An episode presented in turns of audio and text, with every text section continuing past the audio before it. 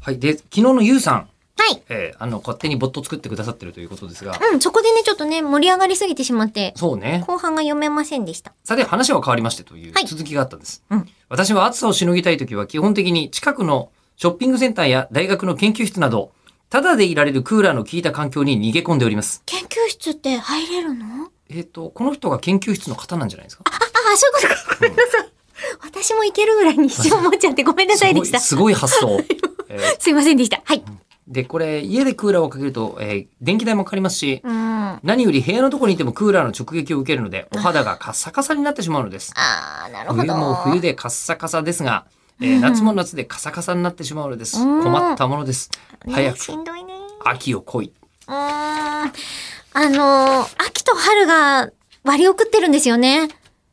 秋と春が割り送っている。そう、あの、一年って一応、この長さですよっていうのが決まっていて、うんあの、夏が長くなってしまうと、その分、その裏っ側にある冬も同じ長さになるわけじゃないですか。地軸の傾き上、絶対的に。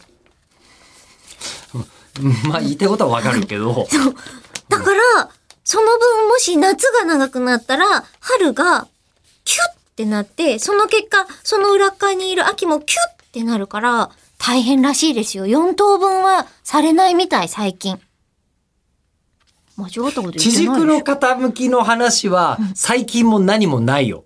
え、え、どういうこと地軸は同じ角度で傾いているよ。え、でもさ、地軸の傾きってちょっと揺らがないのその年数とかによって。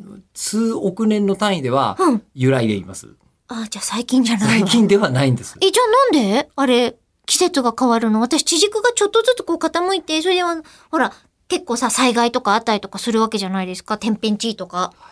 なのかと思ってたんですけど、地軸は、こう、一年で一度とか、ちょっとブレたりそんはなにしブなレいんない。ですそかんなにブレない。そうなそのんなにブレない。すごい、何でも知ってますね。大変でいや物理学者の人たちに、なんていうの物理学とか天文学の人たちからすると、今呆れてる可能性があります。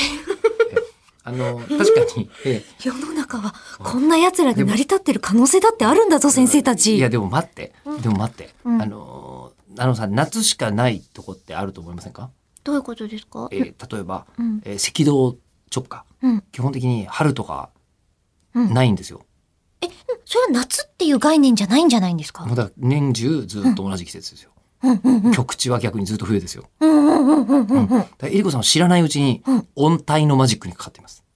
どういうこと温帯のあたりに住んで生まれているから、うんあの季節がそういう風に変わっていくと思っていらっしゃいますけども。あ、四分割されてるっていうのは思い込みなの思い込みです。そう、その話面白いんで次行こう。はい。